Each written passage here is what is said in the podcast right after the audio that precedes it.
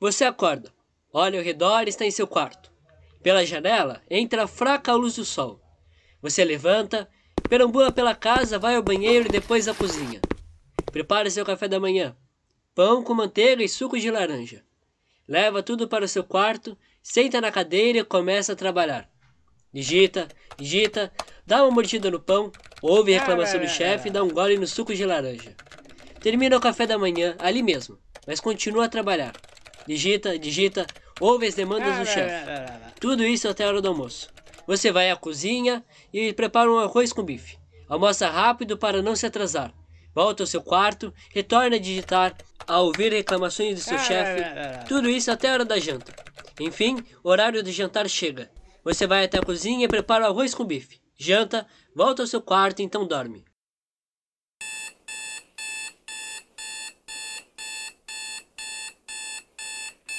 Você acorda, olha ao redor e está em seu quarto. Pela janela vem um dia nublado.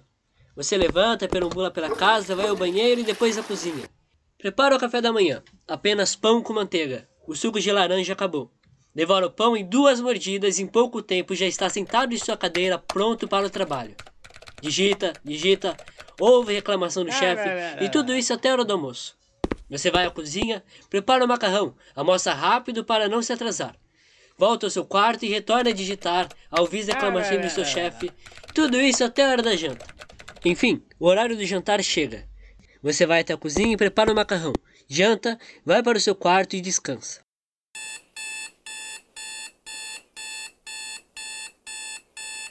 Você acorda, olha ao seu redor e está em seu quarto. Pela janela vê um dia ensolarado. Você levanta, perambula pela casa e pensa consigo. Mas esses meus dias estão todos muito parecidos. Você já parou para pensar que desde o início da quarentena você está vivendo um dia muito parecido um após o outro? Em que as mudanças são tão pequenas que acabam sendo insignificantes perante o restante do dia? Mas se as coisas vêm sendo iguais desde o início da quarentena, seria possível determinar um início para isso tudo? O passado não parece ser uma linha contínua de acontecimentos repetidos que se estende até o presente, na forma de um dia repetido, um perpétuo hoje, um eterno retorno nietzschiano?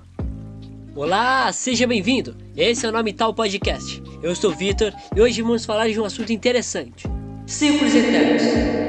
Bom, esse pensamento não surgiu com Nietzsche, muito menos é um pensamento novo. Talvez o primeiro a refletir sobre isso, ou ao menos falar sobre, foi o filósofo pré-socrático Anaximandro de Mileto lá do século VII a.C. Em sua busca pela origem da natureza e do universo, ele encontrou o infinito, um eterno ciclo, o apeiron, em que começo, meio e fim são apenas ilusões, e a origem e o desfecho são indetermináveis.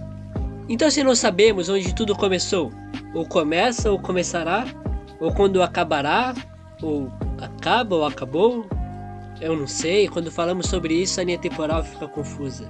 Bom, se não sabemos de nada disso, não podemos determinar se nesse intervalo de tempo, que podem ser segundos, séculos ou até um tempo inconcebível, não podemos determinar se nesse intervalo de tempo houve alguma mudança. Talvez seja tudo igual desde a geração. O mesmo parece ocorrer com a quarentena, em que não é possível estabelecer seu início e fim, já que ele sempre o é. Esse princípio não se aplica somente ao cosmos e à natureza, ele se aplica a todas as coisas, inclusive a nós. Nascemos, vivemos e morremos. Fazemos história, formamos povos, erguemos impérios, unimos e separamos nações.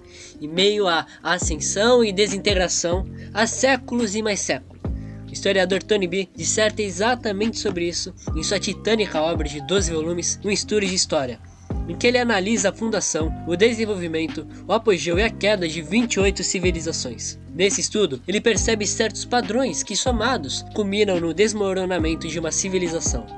Peguemos o Império Bizantino sob a vigência de Justiniano no século VI d.C.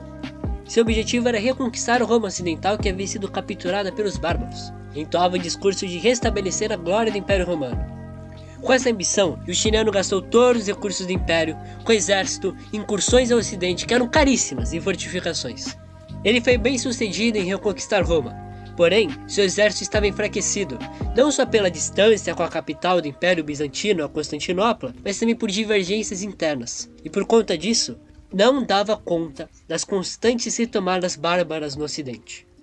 Tais acontecimentos geraram uma crise econômica profunda. Levou o povo já pobre à miséria, a agricultura entrou em colapso e veio a grande fome. Em meio à satisfação política, revoltas populares e autoritarismos, a primeira peste, a peste de Justiniano, se alastrou pelo Império Bizantino.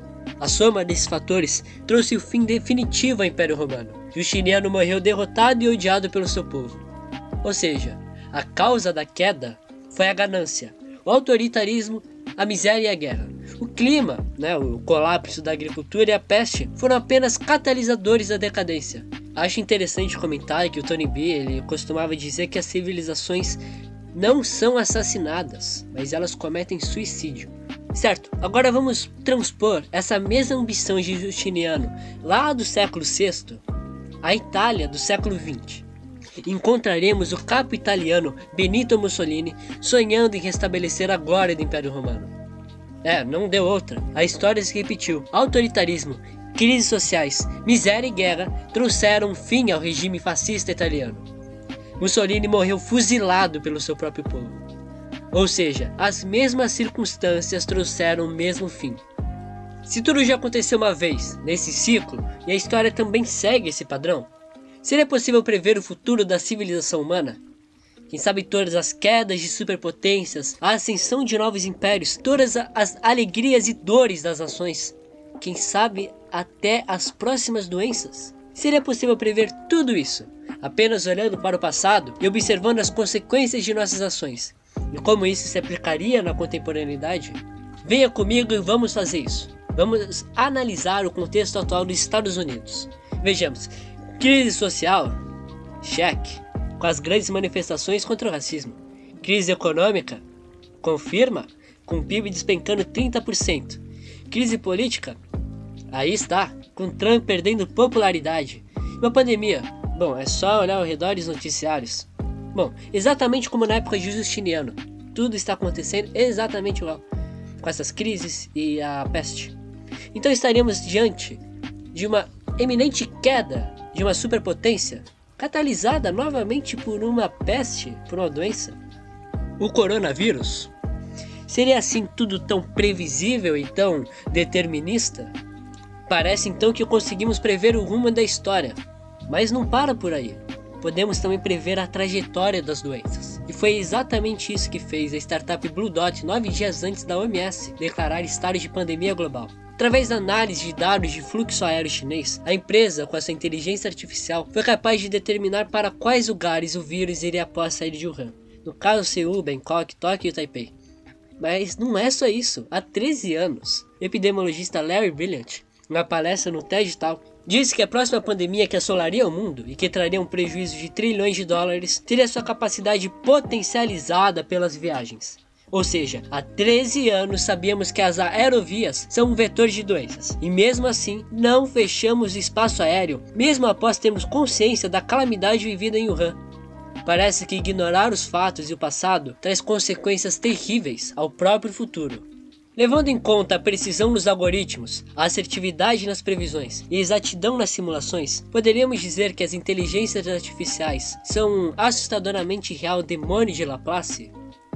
Mas eu acho que você deve estar se perguntando o que é um demônio de Laplace. Bom, o demônio de Laplace foi concebido pelo filósofo francês Pierre Simon Laplace lá no século XVIII e consiste em um ser hipotético que só por saber a posição inicial de cada partícula elementar, é, os átomos no caso, ele já conseguiria prever a trajetória e determinar o destino de um corpo.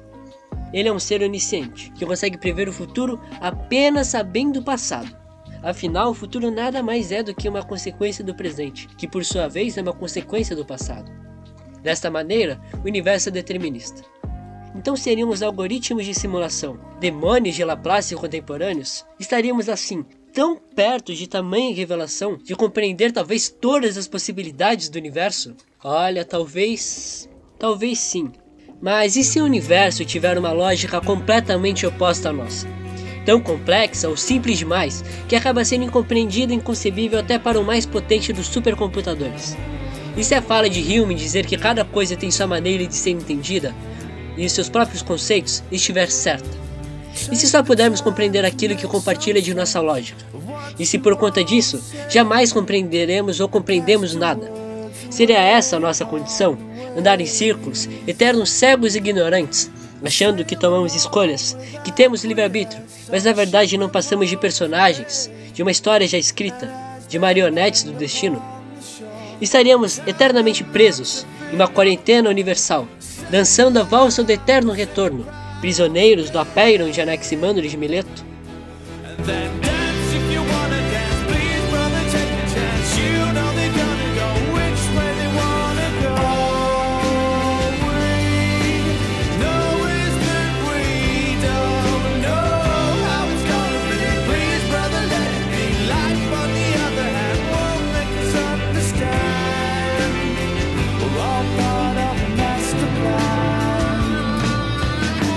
Bom, isso eu não sei dizer.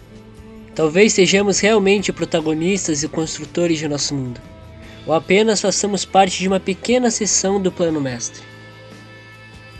Ah, mas talvez seja melhor nem pensar sobre isso. Esse foi o primeiro episódio do Nome Tal Podcast. É um projeto aí de quarentena. Talvez eu consiga prosseguir com ele. Vamos ver. De qualquer maneira, espero que tenham gostado. E semana que vem tem um próximo episódio, isso é com certeza. Muito obrigado pela sua audiência e lembre-se, tenta deixar de entender, cara. Só aceita.